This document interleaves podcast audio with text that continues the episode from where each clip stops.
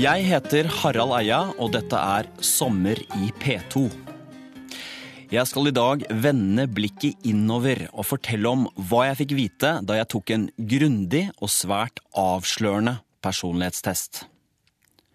Når de olympiske lekene i London nå er over, så vil de av oss som kan sin greske historie, og jeg er ikke blant dem, bare så det er sagt, men de av oss som kan sin greske historie, vil vite at i det gamle Hellas så var det allerede to år etter at de olympiske lekene var ferdig, tid for å reise til byen Delfi på øya Parnassos for å delta i de mindre kjente pytiske lekene, oppkalt etter oraklet Pytia.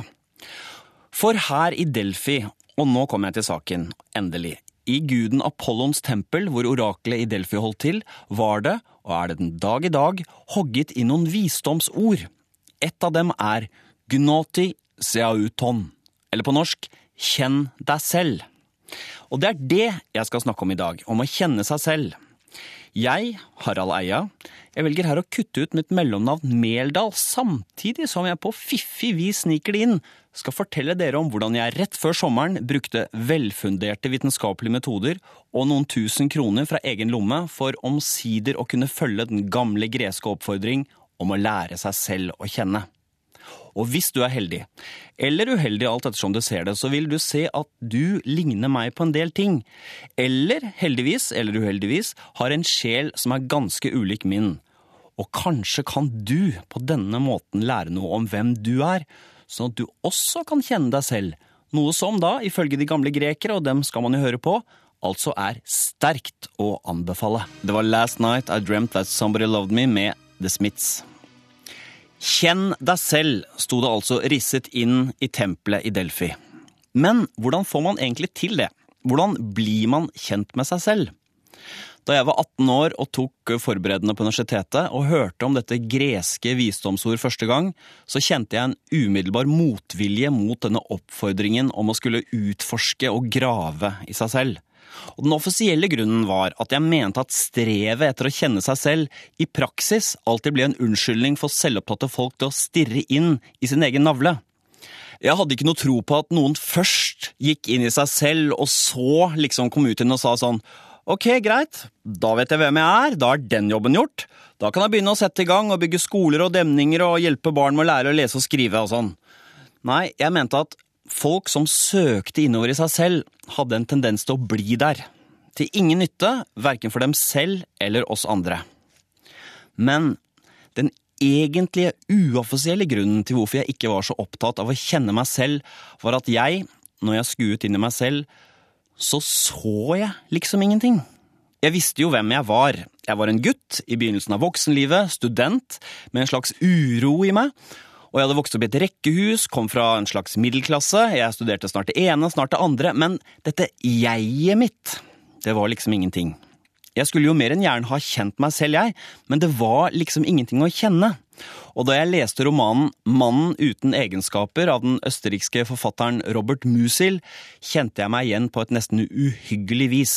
Jeg var også sånn, jeg manglet en kjerne. Mente jeg, da.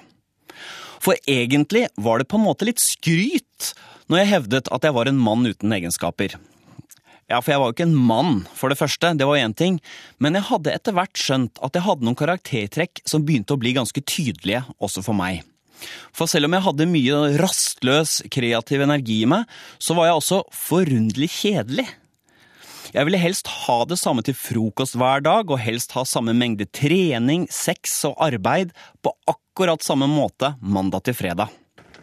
Kjærestene mine ble alltid like overrasket over at han spontane, skravlete fyren de forelsket seg i, i praksis viste seg å være en tråkmons som aldri rørte alkohol på hverdager. Fordi drikking, som jeg pleide å si, det legger jeg til fredager og lørdager, det er best for kroppen og at jeg var en fyr som ble mer irritert enn blid av tanken på en spontan bytur. En annen ting som etter hvert ble tydelig for meg, var at det virkelig eksisterende, altså det som faktisk fins, absolutt var spennende, men det som virkelig vekket min interesse og begeistring, det var å snakke om ting som ikke fins. Alt sånn som faren min kalte tullball.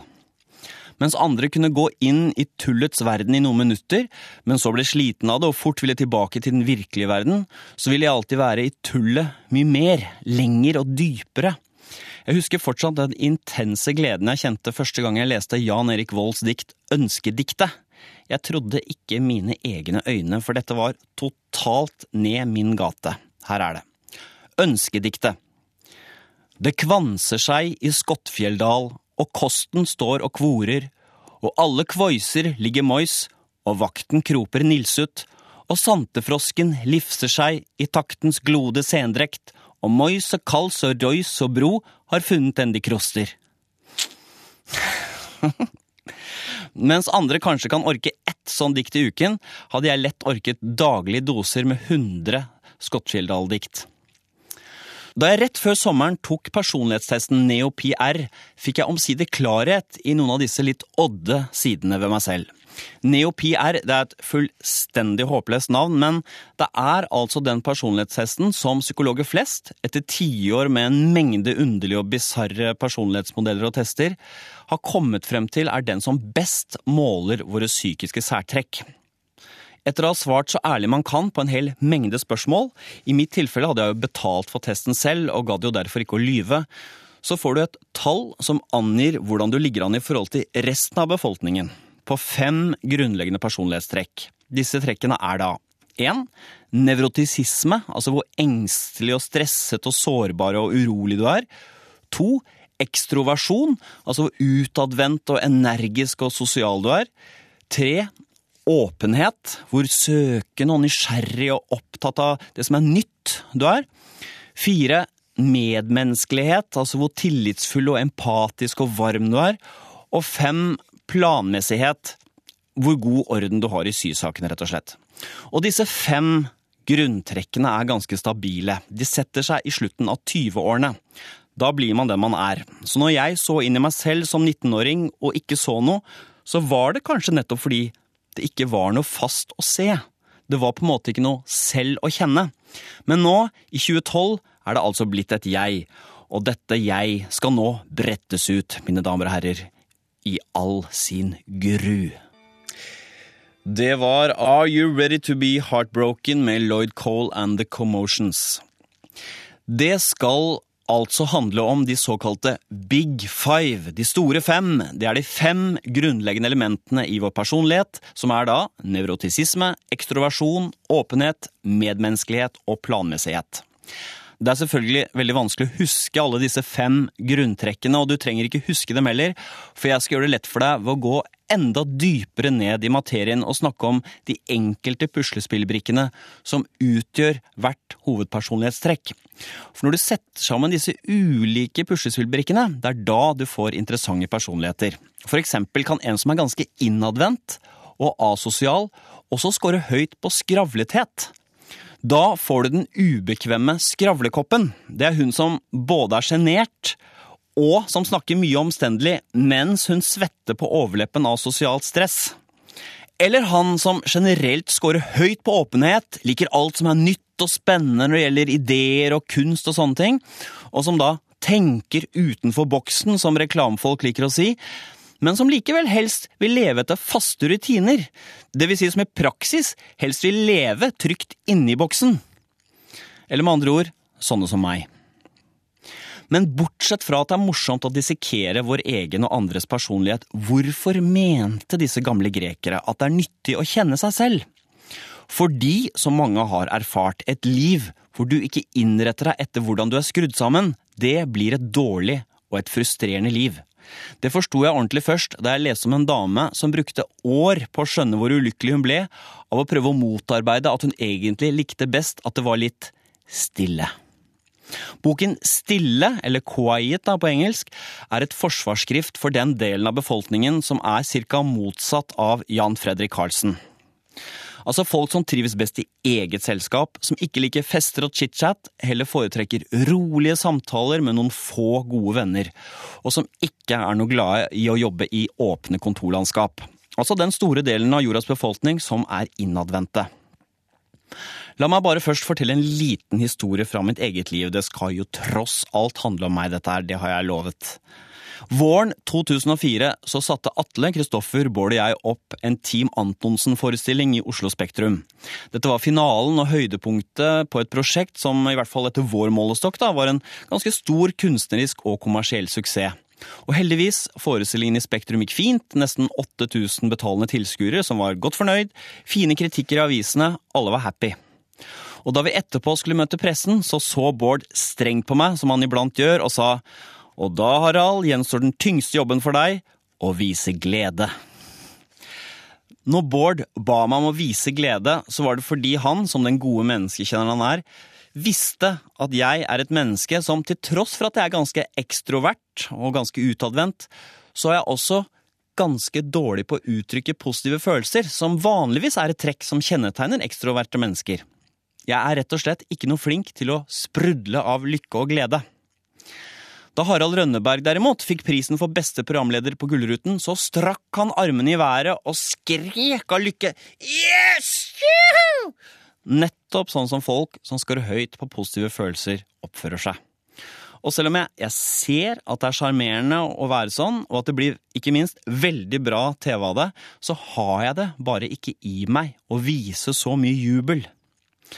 Jeg kjenner meg mye mer igjen i de som blir ringt opp på direkten når de har vunnet i lottotrekningen på NRK. Og den entusiastiske programlederen, full av forventning om gledeshyl i andre enden, sier sånn Du har vunnet to millioner! Hva tenker du om det? Og så får bare sånn Ja, det var fint, det. Bra. Greit. Nettopp sånne folk som det, sånne flate typer, vi som jobber med TV, blir frustrert av det men mange av oss er sånn. Vi er født med mindre jubelhyl i oss, rett og slett.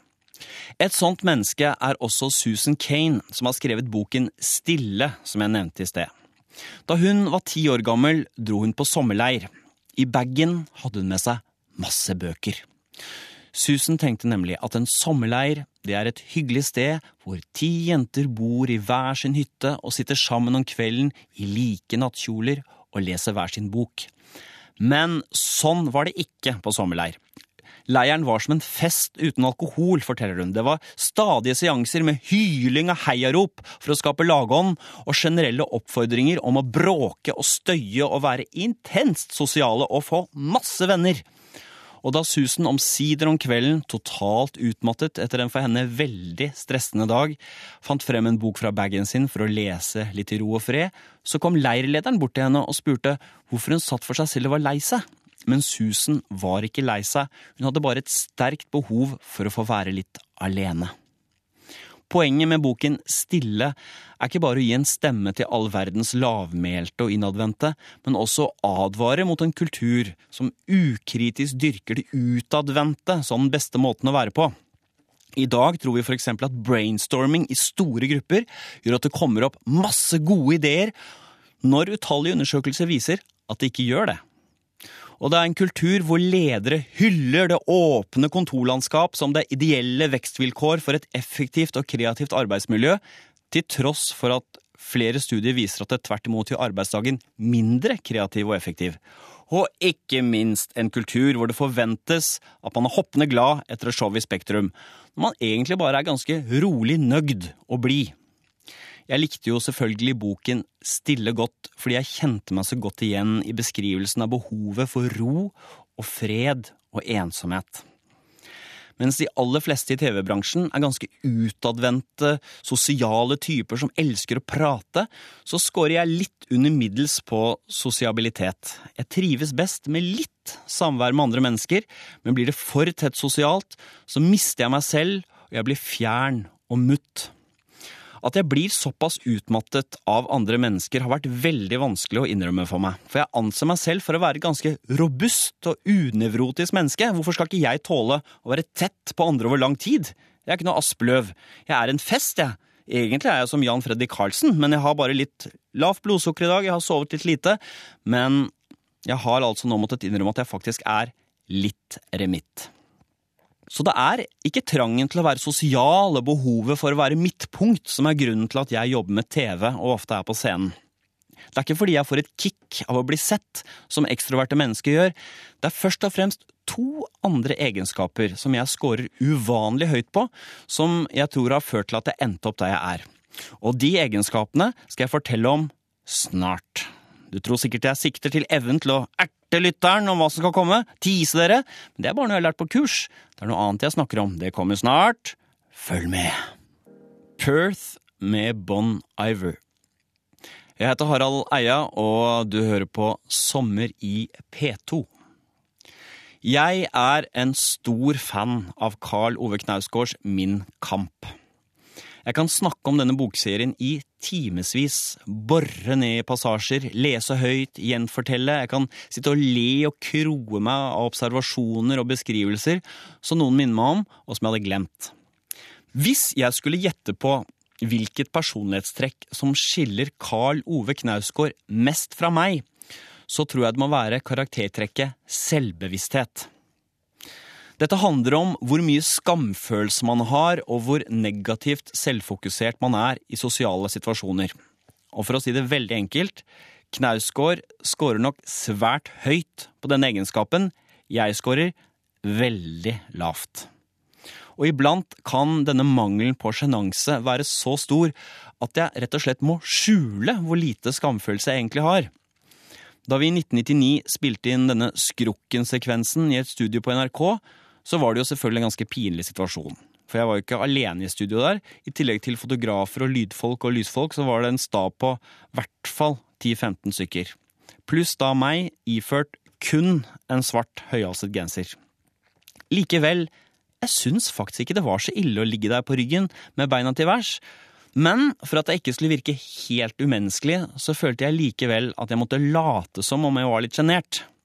Å, fy søren, dette er pinlig, sa jeg og lo litt sånn sjenert. Jøye meg, så flaut. Hå!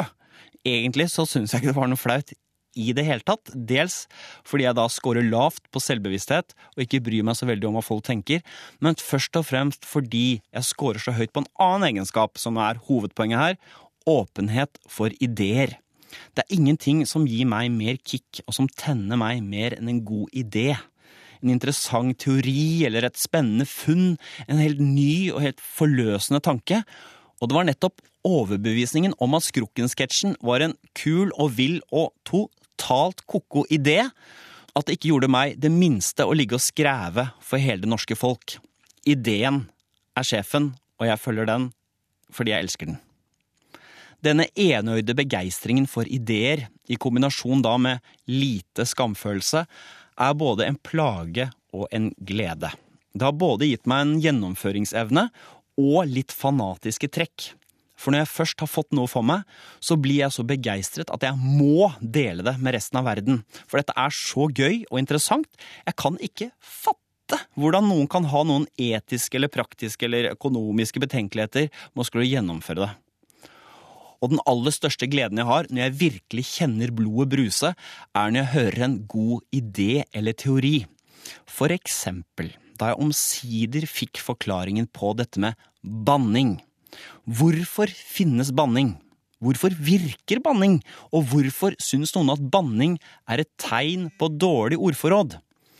Forklaringer på en enkel ting som det, jeg elsker det. Og forklaringen på banning skal dere få etter denne sang som jeg alltid blir så underlig rørt av. Flikkorna med Oskar Danielsson, som er en låt som beveger meg så fryktelig. Jeg tror det er fordi jeg kjenner meg sånn igjen i dette skiftet av fokus fra å holde på med fotball og tull, og så skjønne at det en som betyr noe, er jentene. For et par år siden var jeg i et familieselskap hvor en eldre inngiftet grandtante ville ta en prat med meg. Deler av min slekt kommer fra Sør-Vestlandet, og denne damen hadde bakgrunn fra bedehusbevegelsen. Hun var, for å si det mildt, svært lite begeistret for det Bård og jeg hadde gjort på TV, og nå vil hun si meg noen Pauli-ord, som det heter. Når folk ikke liker det jeg lager, så syns jeg ikke det gjør så mye, fordi jeg scorer generelt lavt på sårbarhet og aggresjon, og jeg scorer ganske høyt på tillit til andre. Det betyr at selv om jeg ikke nødvendigvis er så glad i folk, så blir jeg sjelden sint på andre mennesker, og jeg stoler på at de ikke vil meg noe vondt. Og derfor så vil jeg ofte diskutere med dem hva det er de ikke liker. Så da jeg spurte henne om hva hun ikke likte med det vi lagde, så sa hun at hun syntes det var så forferdelig mye gris og griseprat. Og da sa jeg som sant var at Mulig det er en del grising i programmene våre, grising med mat for eksempel, men det er veldig lite griseprat. Der syns jeg du tar feil. Vi banner nesten aldri. Men sånn som det ofte er med sinte folk, evnen til å lytte er svekket. Så etter år med irritasjon over meg, så var det ikke så lett for henne å få med seg mine presiseringer angående hvor vi hadde vært grisete, og hvor vi ikke hadde vært det. Så grandtanten min svarte bare Du vet det, Harald, banning er et tegn på dårlig ordforråd. Ja, jeg er ikke så sikker, sa jeg. Jeg banner ganske mye sånn privat. Mye mer enn deg. Og de fleste jeg kjenner banner ganske mye. Men jeg tror nok også, grandtante, ikke for å skryte eller noe, men som et rett faktum, at jeg har et ganske mye større ordforråd enn deg. Og det kan jeg godt bevise. Jeg hadde nemlig sett at det var flere ordbøker i bokhylla, blant annet en fremmedordbok, så nå kunne vi ha en konkurranse for å se om jeg kunne flere ord enn henne, til tross for at jeg var en flittig banner. Nå ble det ikke noe av den konkurransen fordi folk i familien blandet seg inn, men først etter flere år forsto jeg hva som egentlig var sannheten i det min gamle tante sa, hvorfor det å banne kan føles som et uttrykk for dårlig ordforråd. Mitt store intellektuelle idol er Steven Pinker. Han har skrevet om utallige emner om evolusjon, om menneskets medfødte psykologiske natur, og nå senest om vold. Men egentlig er det språk som er hans felt, og i en av sine siste bøker har han skrevet om banning. Midt inni hjernen så ligger et mandelstort organ som kalles amygdala, som styrer enkle følelser som frykt og lyst. Hvis man skanner hjernen din, så vil amygdalaen lyse opp hvis du ser et bilde av et sint fjes eller et bilde av en giftslange. Du kan kjenne amygdalaen lyse opp når du kjenner frykten som hugger til, før da den nyere delen av hjernen, altså viljen som sitter mer under pannebrasken, tar over styringen og sier sånn slapp av, dette er bare et bilde av et fjes, dette er bare et bilde av en slange, dette går så fint. Så hvis man så skanner hjernen til en som hører et banneord, skriver Pinker, så vil man også se at amygdala reagerer. Banning er rett og slett en måte å tvinge frem en følelsesreaksjon ved å pirre de primitive delene av hjernen til lytteren. Når noen banner og sier et stygt ord, piss eller dritt for eksempel, så er det et verbalt angrep som på en måte går under fornuftens gard, fordi de primitive delene av hjernen reagerer på det enten du vil eller ei akkurat som med slangen eller det sinte fjeset. Så hva da med banning og ordforråd? Banning er, nettopp fordi amygdala er så lett å pirre, en ganske enkel måte å fange lytterens oppmerksomhet på. Derfor oppleves overdreven banning som enerverende for de som hører på. Altså, Har du virkelig ikke andre ord oppi ordkassa di enn dette, hadde du giddet i hvert fall én gang å ta deg bryet med å bytte ut forpult med veldig eller særdeles eller ualminnelig. For folk som banner mye, det er som en skrekkfilm, hvor de som har laget filmen, klarer å få det til å skvette, altså få amygdala til å fyre av gang på gang, uten at det da oppleves som stor filmkunst av den grunn. Så sånn sett kan banning oppleves som et tegn på språklig slapphet og et manglende ordforråd. Da jeg leste om denne forklaringen på banning, ble jeg så oppglødd, i tråd da med min hang til å elske gode ideer, at jeg kastet meg over telefonen i et forsøk på å nå min gamle grandtante for å fortelle henne om denne flotte teorien, og at hun på en måte hadde rett den gangen. Men min grandtante var blitt senil, fikk jeg høre, og var ikke lenger i stand til å ha noen glede av et sånn resonnement. Hun hadde dessuten også mistet mye av språket, det vil si interessant nok, Seniliteten hadde ført til at hun nå lå i en seng med slange i nesen og bannet som en sjømann. De enkle, primitive delene av hjernen hennes ble ikke lenger kontrollert av de mer avanserte delene, så i sitt eget tilfelle fikk hun rett. Hennes banning var faktisk et tegn på at ordforrådet hennes var blitt kraftig redusert. Anyone Else But You med The Moldy Peaches, de mugne ferskenene. Jeg begynte denne timen med inskripsjonen i tempelet i Delfi, som jeg tror uttales sånn, gnoti seroton. Oversatt kjenn deg selv. De gamle grekere mente at du bør kjenne din sjel, sånn at du ikke sliter deg ut med å prøve å være noe du ikke er. For eksempel at du ikke prøver å være mer sosial enn du egentlig er, eller tvinger deg selv til å teste ut nye ting når du egentlig liker det gamle og velprøvde best. Men Du bør også kjenne deg selv fordi du da kan jobbe mot dine iboende tendenser som du ikke er så glad i. For eksempel kan du jobbe aktivt for å tørre å ta ord i forsamlinger. Eller minne deg selv om, som jeg ofte må gjøre, at jeg, i hvert fall på noen områder av livet, ikke minst for å glede kjæresten min, bør tørre å prøve noen nye ting i himmelens navn. Så derfor tok jeg en personlighetstest for å lære å kjenne meg selv. Likevel vil jeg også advare litt mot å ta en sånn personlighetstest. For det er faktisk ganske ubehagelig å måtte innse hvilket ufikst og ustilig menneske man egentlig er. Når jeg likevel gjorde det med liv og lyst og kastet meg ut i det, så henger det nok sammen med at jeg scorer ganske lavt på egenskapen betenksomhet. Jeg har en tendens til å handle uten å tenke så grundig gjennom konsekvensene. I forhold til resten av befolkningen har jeg en tilbøyelighet til å tenke litt sånn ja, kan det være så farlig? Kan vi ikke bare prøve det og se hva som skjer? La oss kaste en stein opp i ura der. Kanskje skjer det noe, kanskje blir det et svært ras, og da løper vi som ville hester, og det er jo også veldig gøy å løpe unna et ras. Og hvis en annen da sier sånn, vent litt, la oss undersøke forholdene i ura før vi kaster en stein, så sier jeg, å, jeg har allerede kastet en stein, jeg. Og nå smeller det! Derfor, som en bevisst motvekt mot mine iboende disposisjoner, så vil jeg ikke avslutte med å hylle min egen entusiasme over gode ideer og personlighetstester, men trekke frem det andre visdomsordet som er risset inn i veggen på tempelet i Delfi, medien agan som kan oversettes med alt med måte. Grekerne mente at veien til et godt liv handler om å finne den gylne middelvei.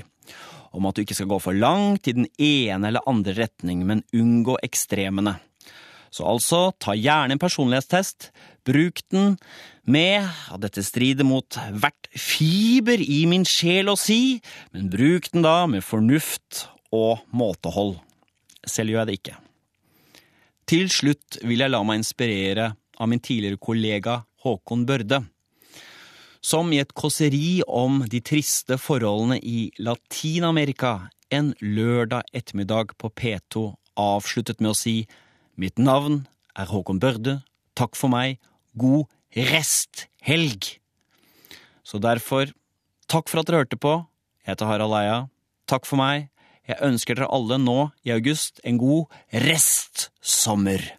Her kommer Jimmy Eat World med Hear You Me.